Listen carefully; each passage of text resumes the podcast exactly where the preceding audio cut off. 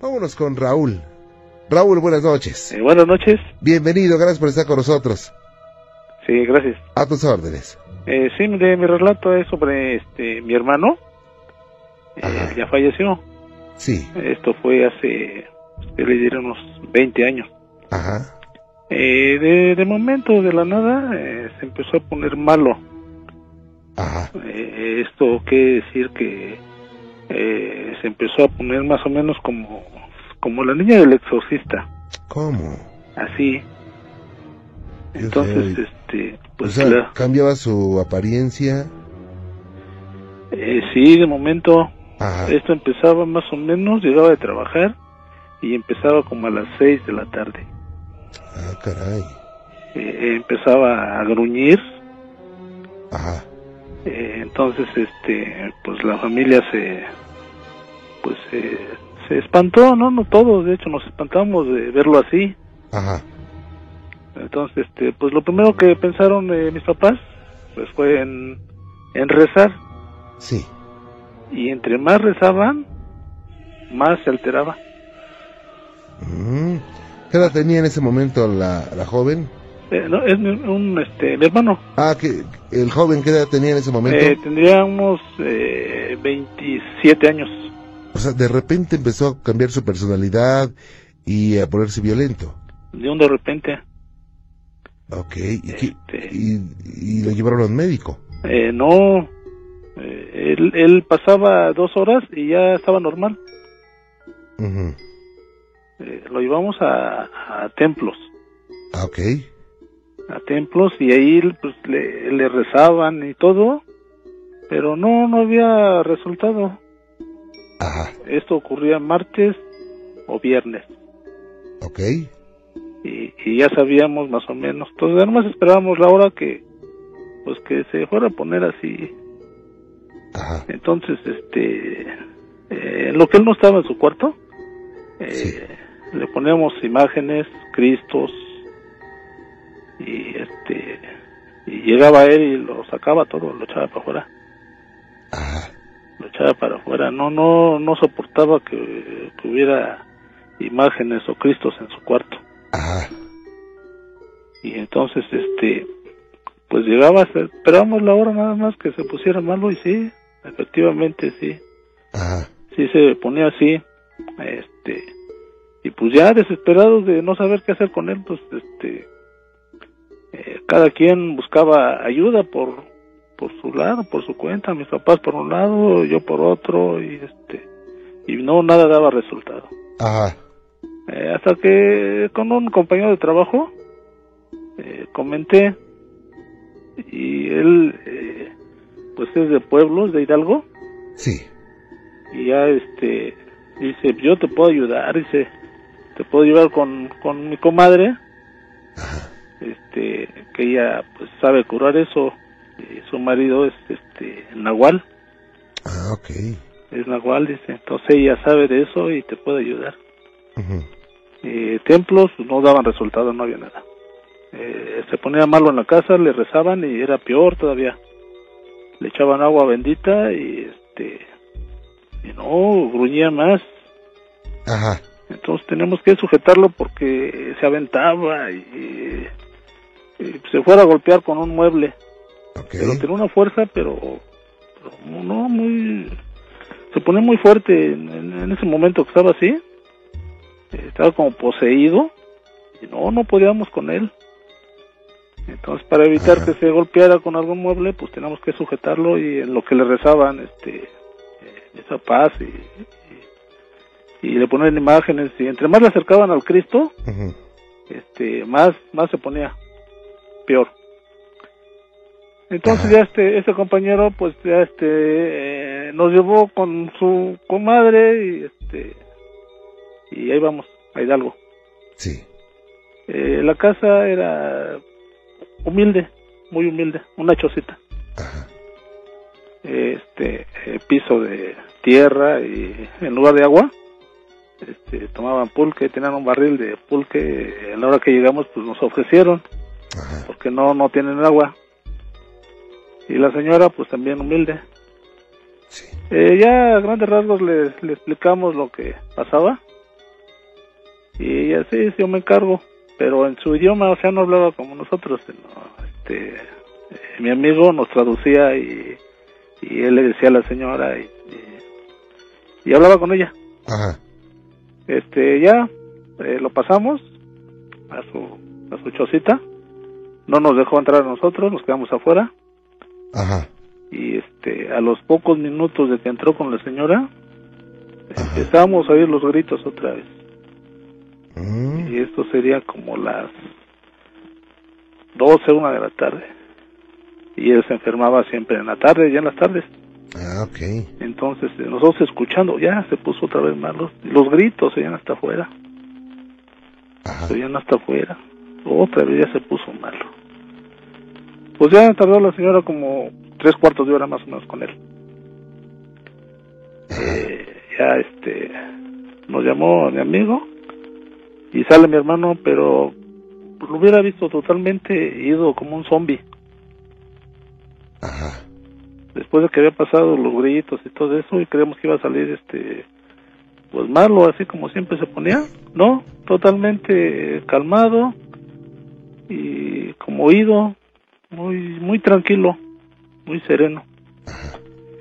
Y ya pues la señora le explicó a mi amigo, y mi amigo ya nos tradujo hasta nosotros. Ajá. Y nos entrega a la señora una bolsita con unos huesitos como de pollo rostizado. Ajá. Estos huesitos eran nuevecitos, fresquecitos. Sí. Y en la bolsita había una agüita cristalina, una babilla cristalina. Ajá. Y ya nos dijo que esos era un mal que le habían hecho en su trabajo, que se los habían dado en un taco. Ah, caray. Pues a partir de esa visita con esa señora, mire, jamás, pero jamás se puso igual. Uh-huh. Yo no creía en eso, yo no creía en eso, pero a partir de esa vez. Y lo que nos entregó la señora, porque pues, era una choza humilde que no tenía electricidad, ni agua potable, ni nada. Sí. No podía haber sacado esos huesitos fresquecitos, de pollo rostizado. Ajá. Y con una babilla cristalina, totalmente cristalina. Nos los entregó y nos dijo que se los había sacado de detrás del cerebro. Ok. Esto no lo vimos nosotros, ella nos los entregó en una bolsita. Ajá. Y a partir de ese momento todo volvió a la normalidad. Qué cosa, ¿no? Sí, fue una cosa muy... Digo, lo recuerdo ahorita, pero no crea, me espanto todavía de verlo porque sufrió mucho.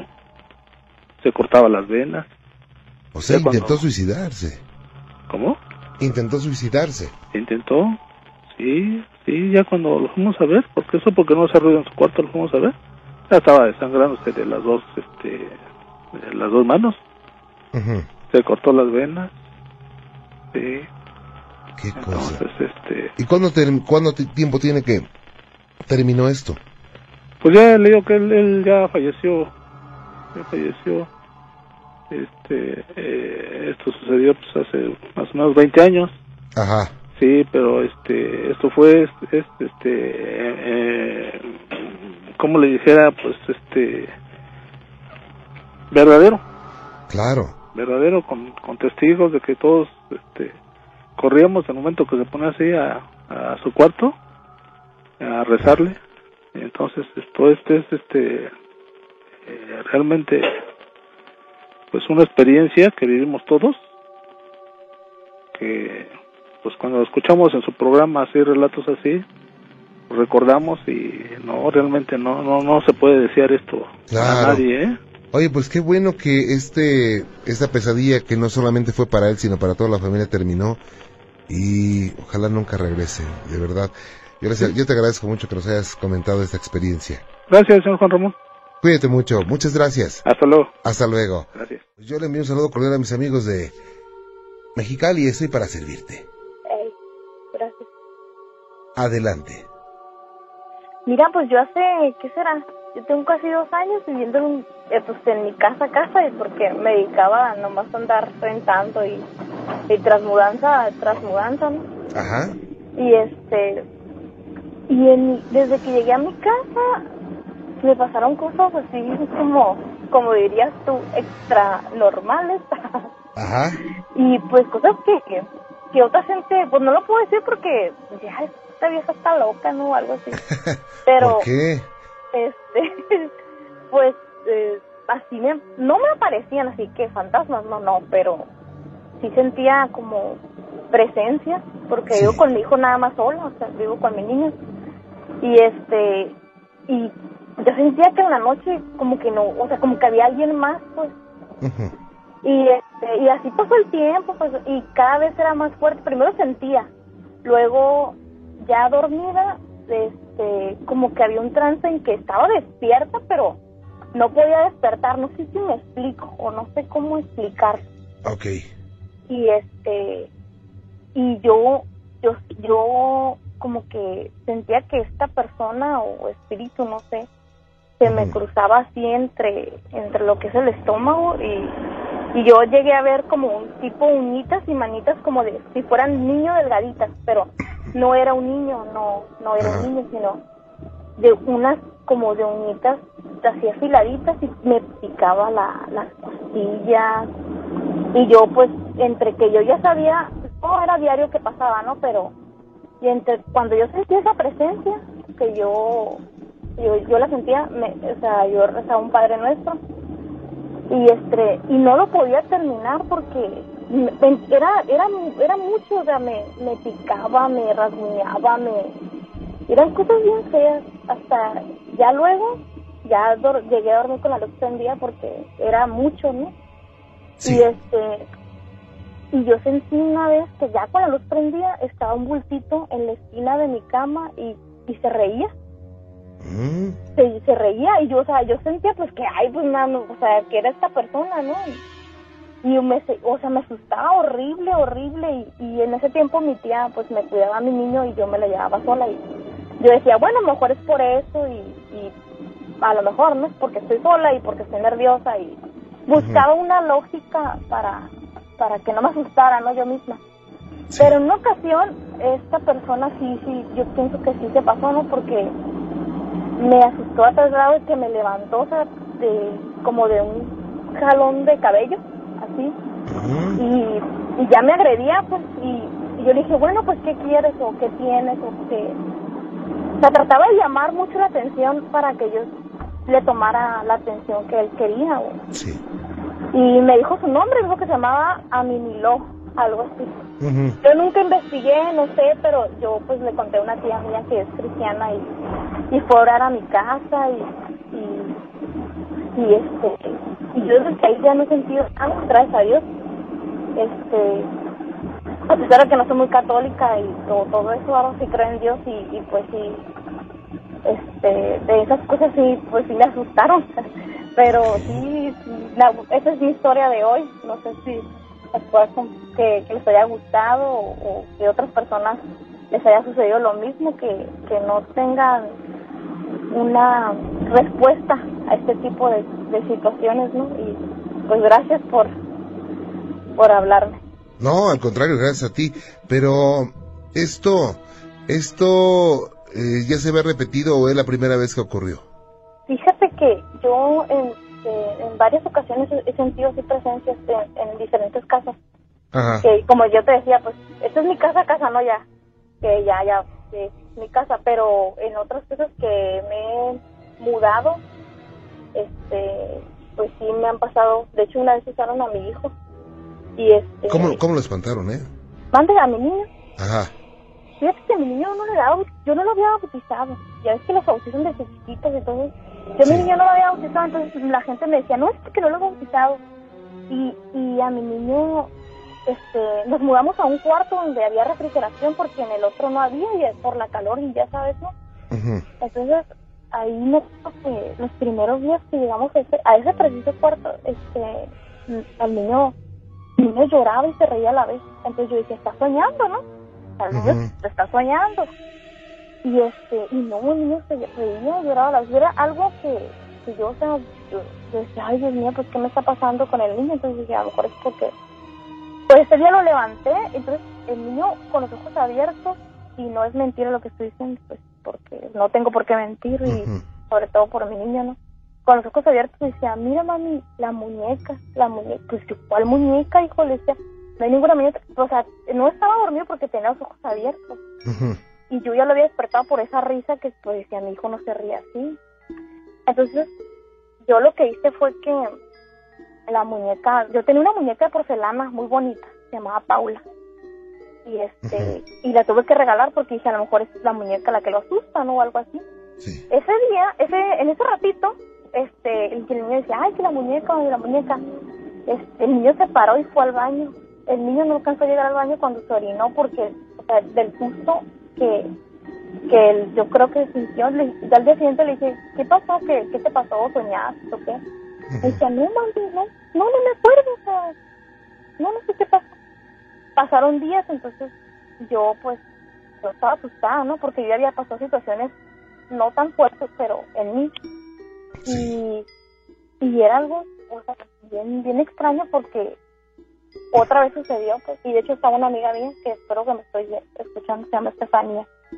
Y mi amiga se quedó a dormir conmigo ese día, y el niño como que se levantó, o sea, ya dormido, se levantó, se sentó y se tiró otra vez a la cama. ¿Qué edad tenía el niño en ese momento? Mi hijo tiene 9 años, cuando le pasó eso tenía 5. Ah, ok. Entonces, el niño se levantó y se tiró, ¿no? O sea, se tiró hacia atrás. Y entonces yo sentí que era otra vez esa persona, ¿no? O sea, ese espíritu, no sé, ¿no? Y dije que... Pero se empezó a reír de una manera que mi hijo no se ríe. Sí. Y le dije, Juan Carlos, ¿qué tienes? Y dijo, ¿qué quieres? Pero, o sea, no era condición de mi hijo, porque pues mi hijo no me contestaba así. Los ojos de mi hijo eran como dilatados, como si estuvieran abiertos de más, y pues porque estaba oscuro. Sí. Entonces yo lo que hice fue patear a mi amiga para que alcanzara la luz y la prendiera para ver qué estaba pasando. Y pues la desperté y mi amiga lo miró, de hecho, y me dijo, ¿qué le pasa al niño? No sé. Y se empezó a reír de una manera que hasta la fecha me da, no sé, miedo, porque no era, o sea, yo sentía que no era mi hijo, y no estaba ni dormida ni nada. ¿Y esto cómo se corrigió? Pues me dijeron mucha gente que era por falta de bautizo, y pues yo hablé con un padre y sí, o sea, lo bautizamos. Me dijo que no me asustara, que había niños muy sensibles para ese tipo de situaciones. Y pero ya que al niño yo había decidido bautizarlo y ir a las pláticas de la iglesia, pues se cambiaron los ojos, porque ahora me asustaban a mí. Sentía como que había sombras así como que me pasaban. Yo decía, ay, alguien se me metió. Pero no, o sea, no, eran sombras afuera de la casa, como si hubiera gente que haya metido a la casa, pero no, yo salía y no era nadie. O que se prendía la televisión así de una, o que la llantita del salvavidas de mi hijo que así como que daba vueltas. O sea, eran cosas bien extrañas. Yo desde esa casa yo me salí por otras cosas, pero yo sí me salí. Y digo, o sea, esos, no sé si yo soy muy sensible a esto o hay personas que sean así, pero sí, esas cosas sí existen, ¿no? Digo, no trato de hacerles mucho caso, ¿no? Pero sí me pasan, y ahorita, gracias a Dios, no me ha pasado nada. Todo está bien, gracias a Dios. Pero, ay, ojalá que ya no, me pasen esas cosas, ni a mí, ni a mi hijo. ¿Y hoy en día ya no pasa nada? Ya no. No me... ¿Sabes qué? Lo que sí siento es que voy a casas de mis amigas o inclusive a la casa de mi mamá, y a veces sí siento así como que, oh, no, como que algo está ahí, pero no me trato de meter mucho, ¿no? Desde la casa de mi mamá, sí, de hecho, sí hay muchos, no sé cómo se le diga, pero hay muchas, como ¿energías? Que muchas vibras así. ¿Mande? Ah, muchas energías, ¿no? Sí, mucha energía, así medio, que me llama. Pero no le hago mucho caso porque pues no me quiero meter mucho en eso, digo, porque si soy muy sensible a eso y eso me asusta y no me gusta sentirme a eso, pues no trato de investigar ni nada. Vaya. ¿Qué cosas? Bueno, pues esperemos que nunca vuelva a ocurrir, ¿no? Ay, sí, no, ojalá que ya no. Porque sí debe ser, pues, muy impactante.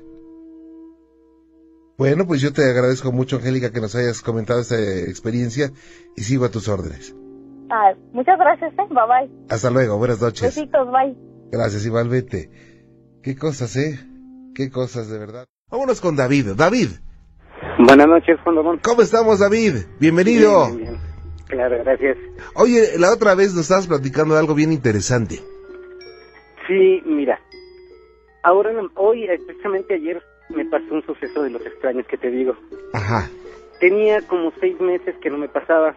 Yo tengo una pecera panorámica en mi casa y la cubro con un vidrio de 6 milímetros que cubre completamente la pecera, nada más deja el espacio para que entre el cable de calentador y el oxígeno. Sí. Hace como 6 meses,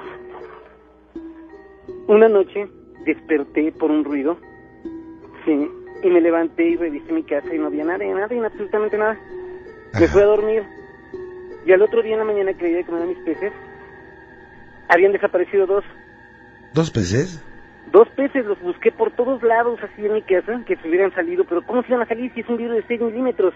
No, y aparte de que... Está tapado absolutamente todo. Ni se pueden saltar, ¿cómo es posible? Exactamente, entonces busqué por todos lados, mi pecera y todo, y no había pasado nada. Ayer que acabé de hablar con ustedes, me dormí como a la 1. Sí.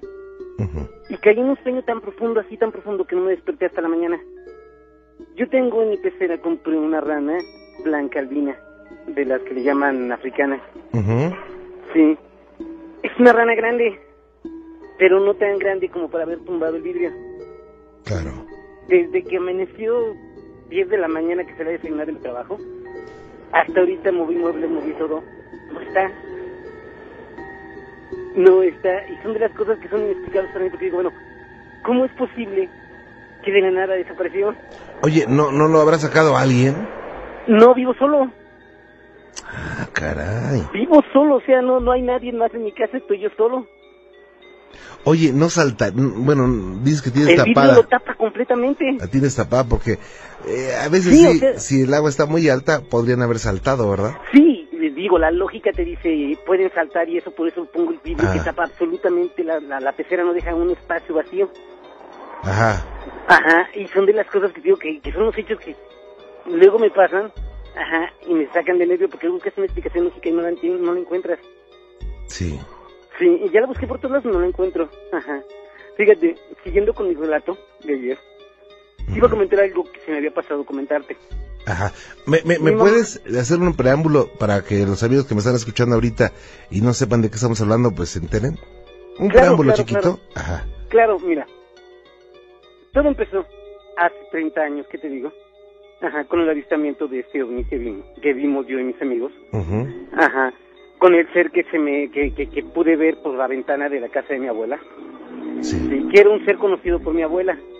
Un ser que tenía una figura humanoide, pero le brillaba, o sea, brillaba nada más el contorno de la figura. No se le veía un ser de materia, o sea, de cuerpo. Nada más se veía la pura figura alrededor de él, o sea, la pura, ¿cómo explicarte? El puro contorno. Ok. Sí, mi abuela sale, lo persigue, el ser corre como 12 metros en 3 brincos, brinca la azotea de la casa, y luego de ahí brinca la azotea del vecino y se pierde. Sí, ahí es donde ha empezado todo, te digo de que al poco tiempo de eso, ajá, yo pierdo un día de mi vida porque me duermo un sábado y desperté un lunes y nadie en todos, como era un niño de 8 años, ¿quién le crea a un niño de 8 años? Claro. Y nadie siquiera se mostró para decirme algo, o sea, todos estaban como normal. Y yo hasta el día de hoy no sé qué pasó ese día. Ese día se perdió de mi memoria. Sí. Después de eso me han pasado sucesos de que la sensación esa de que se sube el muerto, que te quedas todo tieso.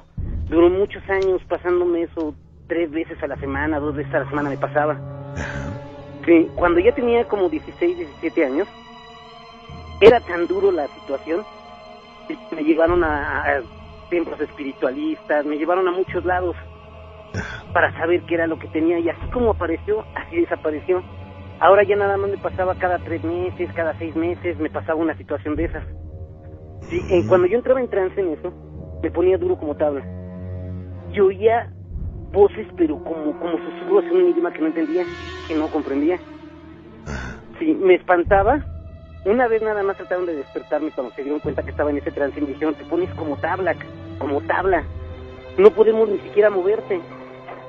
Sí, de eso fue mi esposa la que se dio cuenta de esa vez. Ahorita, un dato que se me había olvidado comentarte ese día fue... Te digo que mi abuela decía que ese ser ya lo había visto ya con anterioridad. Mi madre, mi papá, que en paz descanse, siempre le decía bruja a mamá, porque mi mamá tenía un don muy especial. Sí. Y mira, si me lo hubiera dicho tal vez mi madre lo hubiera dudado, pero mi padre era una persona de alto criterio. Sí. Dice un caso nada más, de tantos que tengo, uno así rápido, dice de que estaban comiendo en Acapulco, porque somos todos de Acapulco nosotros. Ajá. Que estaban comiendo en Acapulco en un tianguis. En eso se acercó un perro y mi mamá tenía un taquito de los que estaban vendiendo ahí los de los puestos y se agachó a darle el taco. Entonces le dijo a mi papá, oye, ¿para qué le das el taco al perro? Pues si no la hagas, estamos para comer nosotros. Y le dijo mi mamá, mira, el camión que viene bajando la loma va a atropellar al perro y quiera que muera con el estómago lleno. Mi papá la tiró de la luz y le dijo, no, estás exagerando, está bien lejos el camión. Pues coló haciendo la sorpresa que cuando pasó justamente enfrente del tianguis, el perro corre y lo atropella. Ah, caray.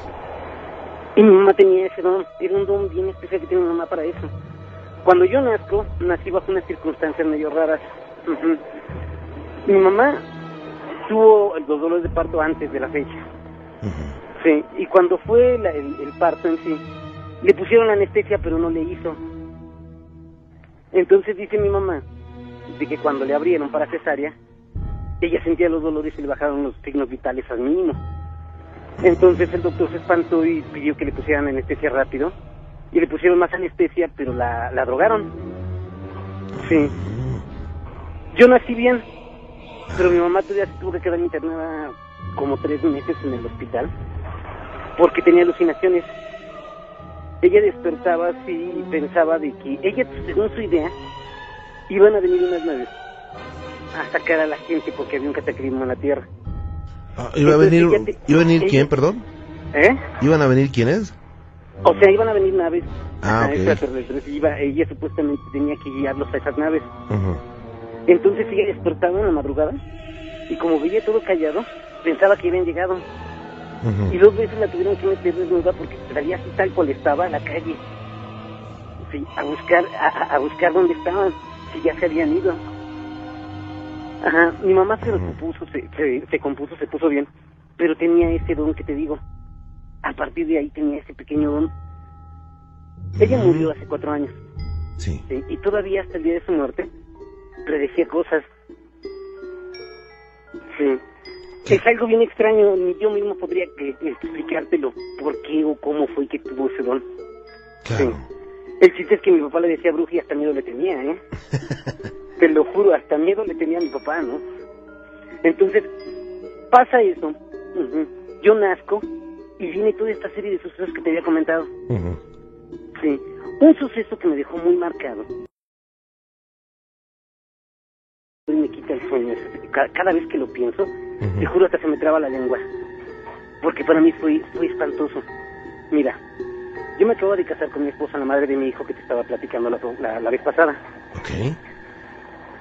Ella todavía, no me acuerdo si estaba embarazada o todavía no. El chiste es que nosotros vivíamos en un primer piso. Teníamos un perro chau chau, no sé si conoces esos perros. Sí, ¿cómo no? Ajá, teníamos un chau chau. Y un día nos dormimos. Y yo recuerdo así, desperté en la madrugada.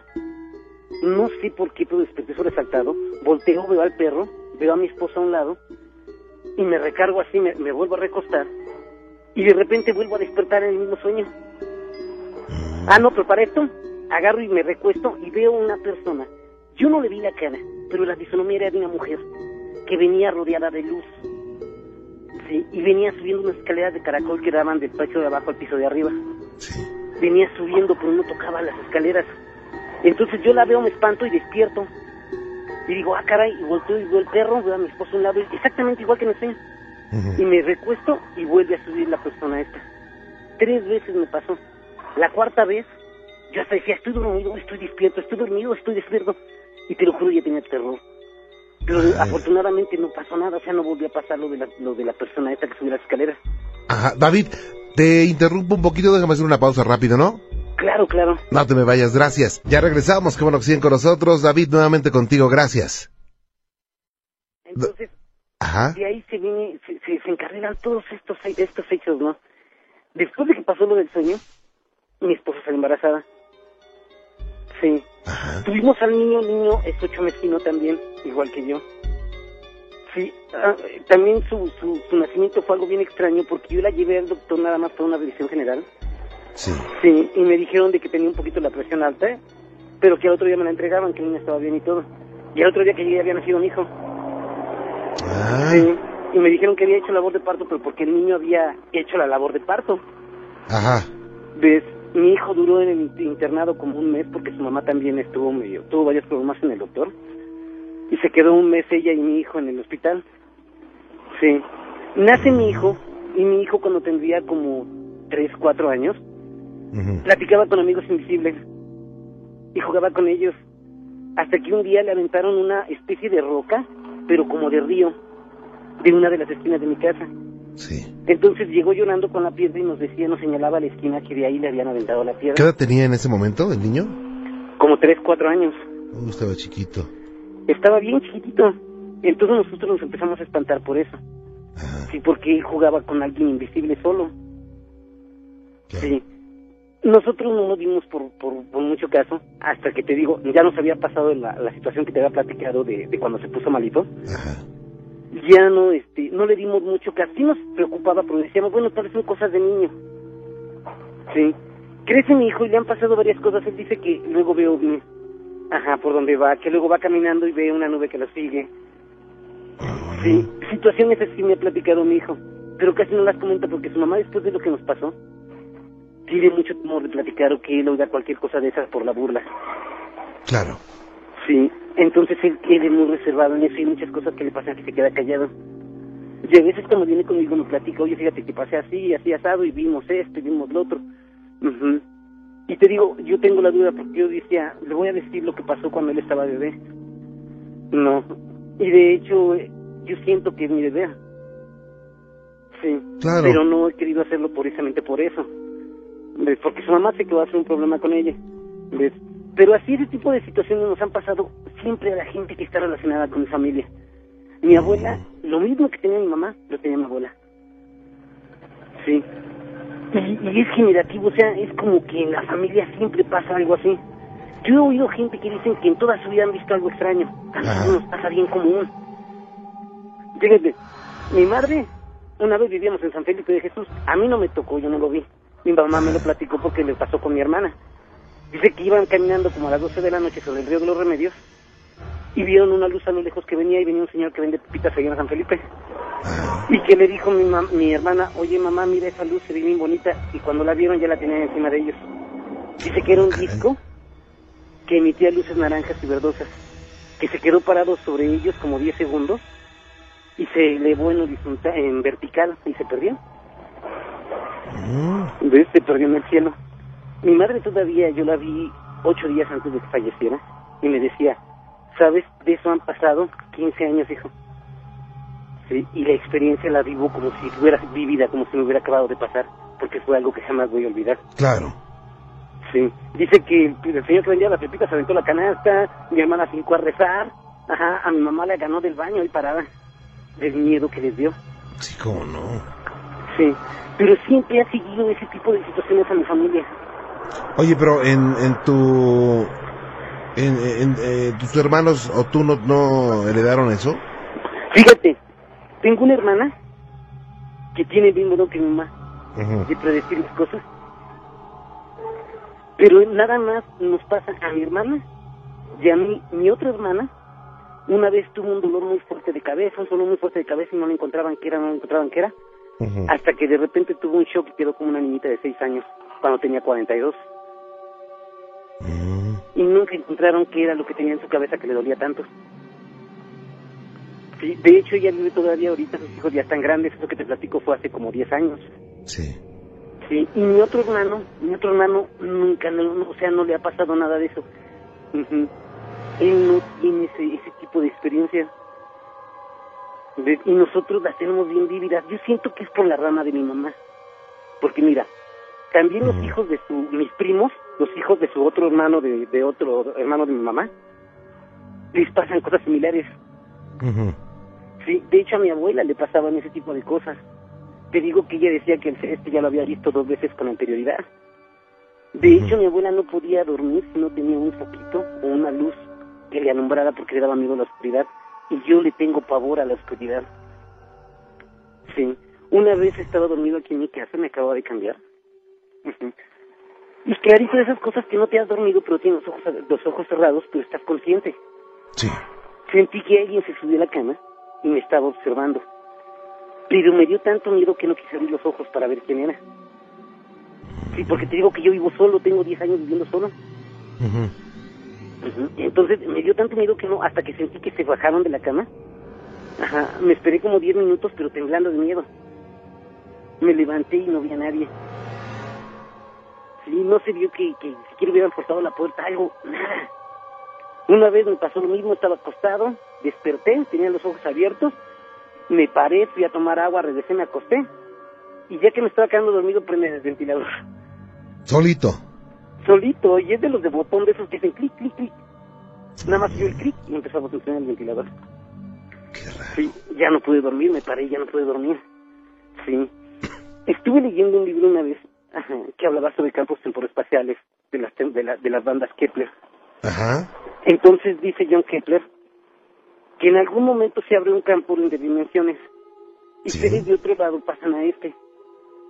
Sí, pero yo siempre dije, bueno, eso pasa en locaciones específicas o lugares específicos bajo ciertas condiciones del ambiente o de la atmósfera. Ajá. Pero hacia donde voy yo, me pasa, caray. He estado en varias casas y en varias casas me pasa lo mismo, fíjate. Una vez cuando te dije de lo de mi hijo, de que la luz se ponía, la luz esa enfrente de la ventana de mi hijo, yo ya me había separado de su mamá. Eso te platico, tendrá como 7 años.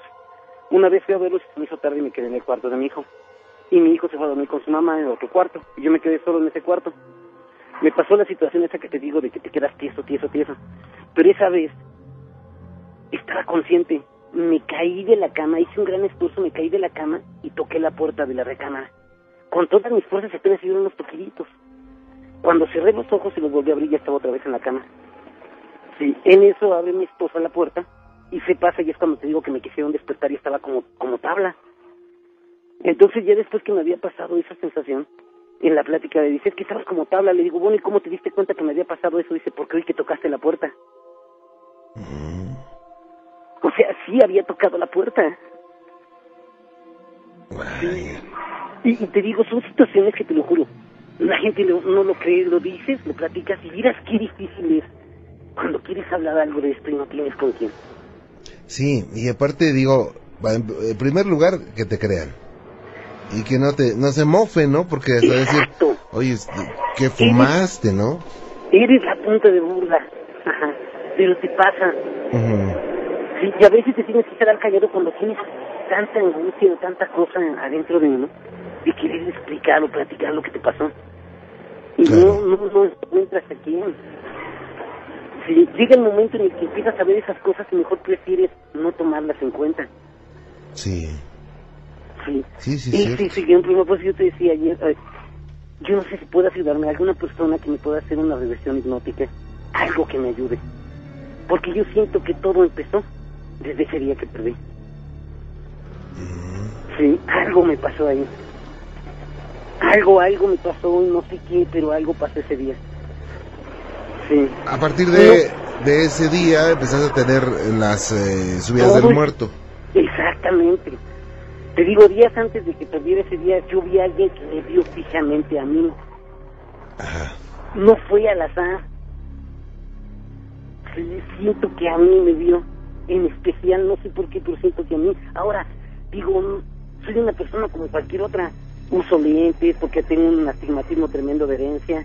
Ajá. No soy nada especial, soy una persona común y corriente. ¿por qué a mí? Claro. Si me dices una vez que me he preguntado, he tratado de buscar ayuda con otros especialistas sobre esto. Y sabes, es triste darte cuenta que si no tienes dinero, nadie te ayuda. No, y a veces cuando tienes dinero solamente te quitan tu dinero y no te ayudan. Sí, mano, y yo quisiera que me hicieran algo. Sí, hay una persona, no voy a decir el nombre, pero es conocido también. Ajá, salió en un programa y hablé, le dije, mira, tengo esta situación. Y me dice, voy a estar voy a ir a una, ¿cómo se llama de estas? Cuando van y exponen casos, ¿Una conferencia? Una conferencia, dice, voy a entrar a una conferencia. Dice, ve a la conferencia, paga tu boleto y mi consulta cuesta 3,500 pesos. Dije, no, pues no tengo 3,500 pesos, pues oye, soy un obrero como muchos. No, qué bueno que no fuiste, ¿eh? No. Hubieras perdido la entrada, el boleto de la entrada y te hubieras aburrido y además te hubieras perdido 3,500 pesos. Pero esa prepotencia que dices tú, caray, o sea, ¿cómo me gustaría? Que si alguien se interesara en mi caso, pudiera hacerme una regresión y ver qué pasó ese día. Sí, cómo no. Mira, ¿sabes qué? Vamos a hacer una cosa. En este momento le voy a pedir a Mariela que te dé el teléfono de el licenciado Romo. ¿No lo tienes ya, el licenciado Romo? ¿Sí lo tienes? Te voy a dar el teléfono del licenciado Romo para empezar. Él es un hombre que, te voy a decir quién es. Es un colaborador de nosotros. Él estudió 5 carreras. Él da clases ahorita en una universidad militar. Y él ha tenido él ha vivido situaciones muy fuertes respecto a los extraterrestres y respecto a ovnis. Entonces, él ha investigado muchísimos casos, pero de forma seria, no creas que nada más de dientes para afuera. Él ha estudiado mucho esto. Y vamos a contactar también al doctor Alberto. Él es el director de la escuela de psicología y él hace regresiones también. Ándale, algo que me haga una regresión que pueda saber qué pasó. Mira, igual no necesita la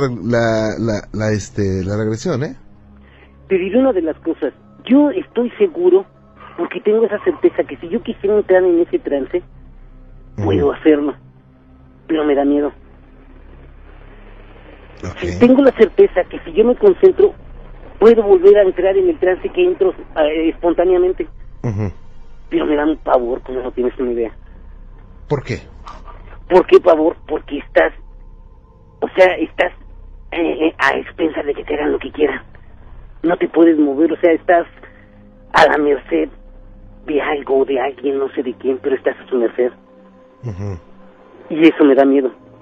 No, ¿sabes qué? Mira, hay seres superiores en todos los planos y seres buenos, seres malos. Superiores buenos o malos, ¿eh? Pero si no han hecho más es porque no han podido hacerlo. ¿Ok?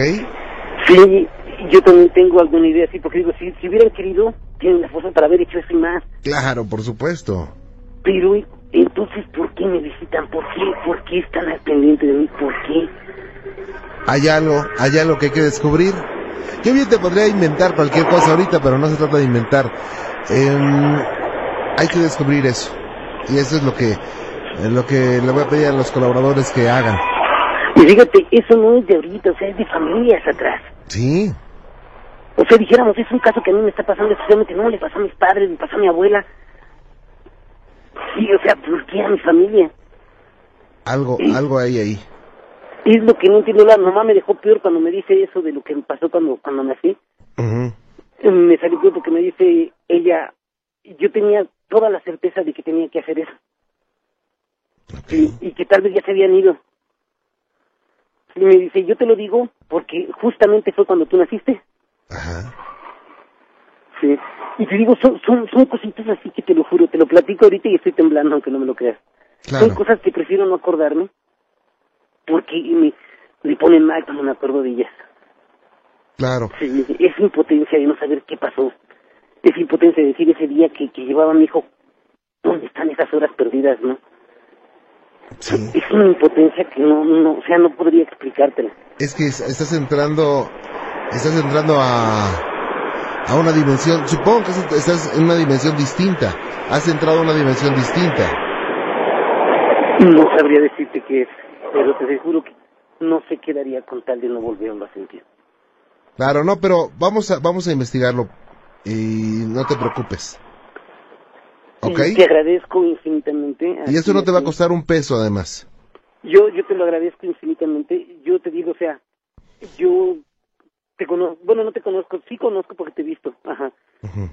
Te conocí de chavo, 2 veces platiqué contigo y yo no sabía de ti hasta que me dijo un amigo. Ajá, yo soy David, tú conoces a Tato, al Moroco, tu papá tiene la foto. Ah, sí. Yo soy de ellos, no sé si te acuerdas de Mimi. La hija del dueño de la Salvador Novo. Ah, sí, cómo no. Amiguísima mía. Ajá. Ajá, por eso sí, yo decía, yo no sabía de ti hasta que me dijo Tato, fue el que me dijo. Ajá. ¿Sabes qué? Fíjate que Juan Ramón tiene esa onda así, es esa. Ah, ok. ¿Por qué no hablas con él? No, muy bien. No, ya está. Permíteme, David, no te me vayas, por favor. Claro. Te voy a comunicar con Mariela y me dio gusto saludarte y vamos a hacer muchas cosas, ¿ok? Sí. ¿Te podría pedir un solo favor? Sí, claro. Sí, en el transcurso de arreglar esto, tengo que notarme algo. Como amistad, ¿podrías estar presente? Sí, en el transcurso de esto, ¿qué? ¿Perdón? O sea, si me tuviesen que hacer una revisión, si me hicieran la revisión, no. ¿Podrías estar presente? Ah, no, seguro que sí, y además voy a pedir que esté un familiar tuyo. Las regresiones no se hacen solos. Sí, algún familiar estaría perfecto. ¿Ok? Okay. Claro que sí, permíteme un segundito, no te me vayas. Claro, gracias. Gracias, hasta luego, un gusto saludarte. Hoy qué gusto saludarte, Miguel, estoy a tus órdenes. Igual, un gusto para mí saludarte, Juan Ramón. Y bueno, pues aquí, dándote mi llamada. Gracias. Para contarte un relato. Muy amable. Realmente este no es mío, tengo más, pero bueno, este es un relato que hace años mi madre me contó. Ajá. Mi madre...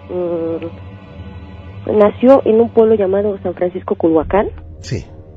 Y bueno, de hecho, en esta calle de San Francisco Culhuacán, me comenta que vienen pasando los españoles. Uh-huh. Entonces ya te imaginarás cuántas historias hay por ahí en ese pueblo. Por supuesto. Sí, Hernán Cortés y bueno, la Malinche, de hecho, ahí venían pasando.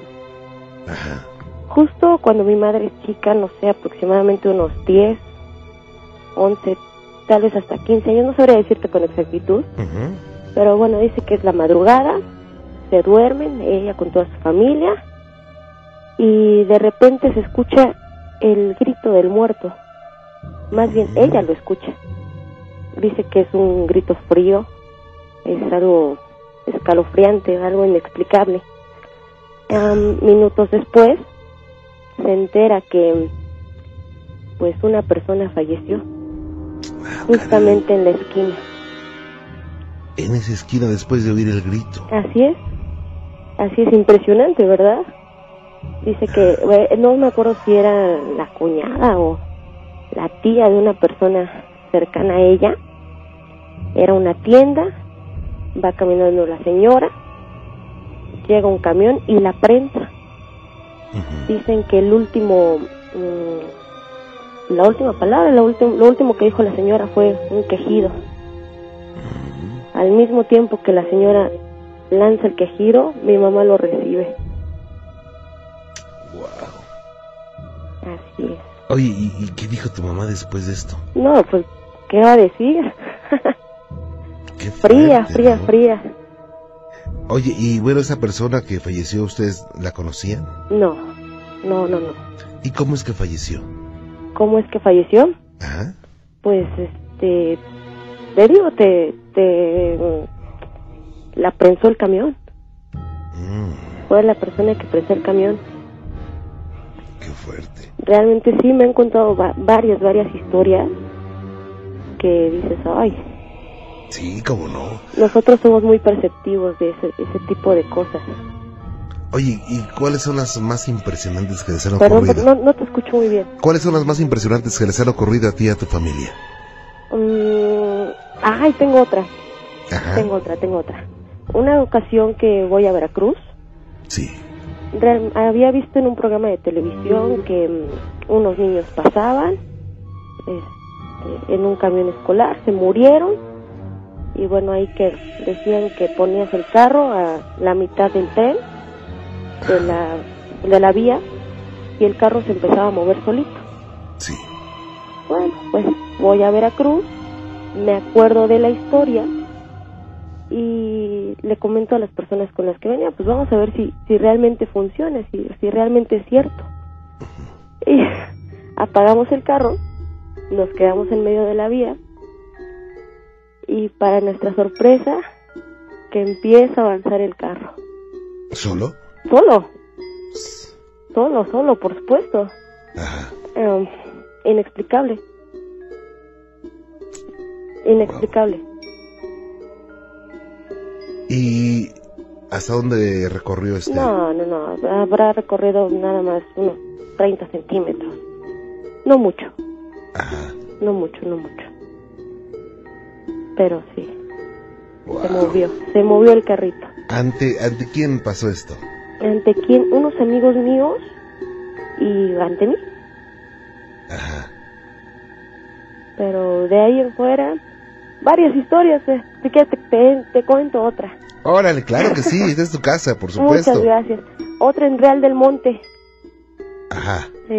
Llegamos, mi familia y yo, al hotel y todo bien, Real del Monte. Llega la noche. Ajá. Y hay un cerro que le dicen el Cerro del Diablo. Vale. Comentaban que había brujas, que ya ves que se convierten en bolas de fuego. Pero pues realmente no, las dejamos pasar. Como que bueno, yo voy de vacaciones, me las voy a pasar bien, estoy tranquila, como para estar recibiendo historias de terror, ¿no? Llega la noche y de repente se empiezan a ver bolas de fuego saltando de un cerro a otro.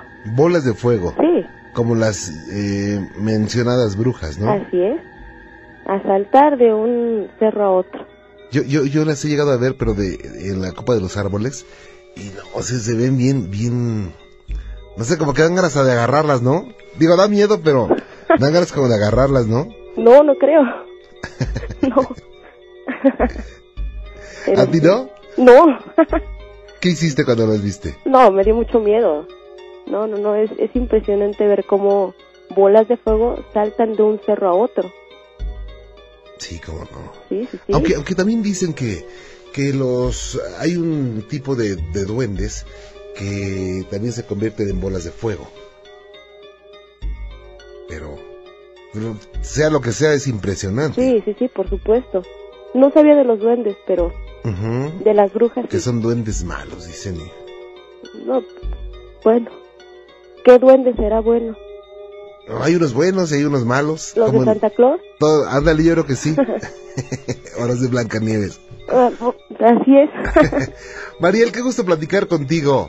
Muchas gracias, Juan Ramón. Y gracias por compartir estas experiencias y estoy para servirte. No, gracias a ti por este espacio y bueno, un saludo a todos tus radioescuchas y un saludo a ti. Gracias, muy amable, que la pases muy bien. Cuídate mucho. Hasta luego, buenas noches. Hasta luego. Gracias, hasta luego. Vaya. Los duendes. Fíjate que me están preguntando acerca de los poltergeist. Sí, muy, muy padre esa palabra, poltergeist.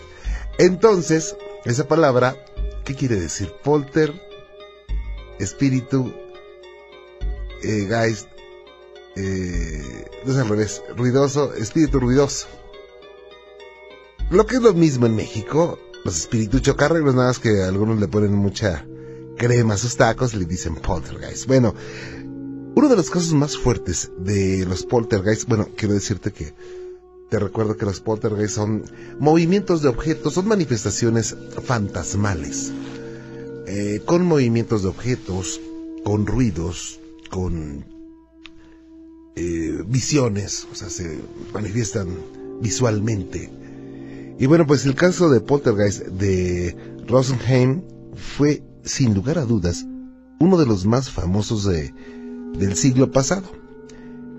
En 1967, cuando en el bufete de abogados de la calle de Königstein en Rosenheim, en Alemania, comenzaron a ocurrir sucesos extraños. Los focos se estallaban, las lámparas que se balanceaban solas, los teléfonos que realizaban llamadas sin que nadie los tocara. Todo comenzó con el mal funcionamiento de los teléfonos. Los empleados se quejaban de unos extraños chasquidos que se producían durante las conversaciones, interferencias extrañas en que muchas ocasiones procedían de cortar la línea. En otras ocasiones sonaban todos los teléfonos al mismo tiempo y al descolgar no había nadie del otro lado de la línea. Y bueno, pues Johannes Engelbart, encargado del despacho, se puso en contacto con Siemens, la compañía que había instalado la central para que arreglara el desperfecto. Y durante varias semanas los técnicos de Siemens revisaron todos los equipos y conexiones sin encontrar desperfecto alguno. Pese a ello, cambiaron toda la instalación. Bueno, a pocas semanas, los problemas con las líneas volvieron a reproducirse de nuevo y empezaron a suceder cosas muy, muy fuertes, que te platicaré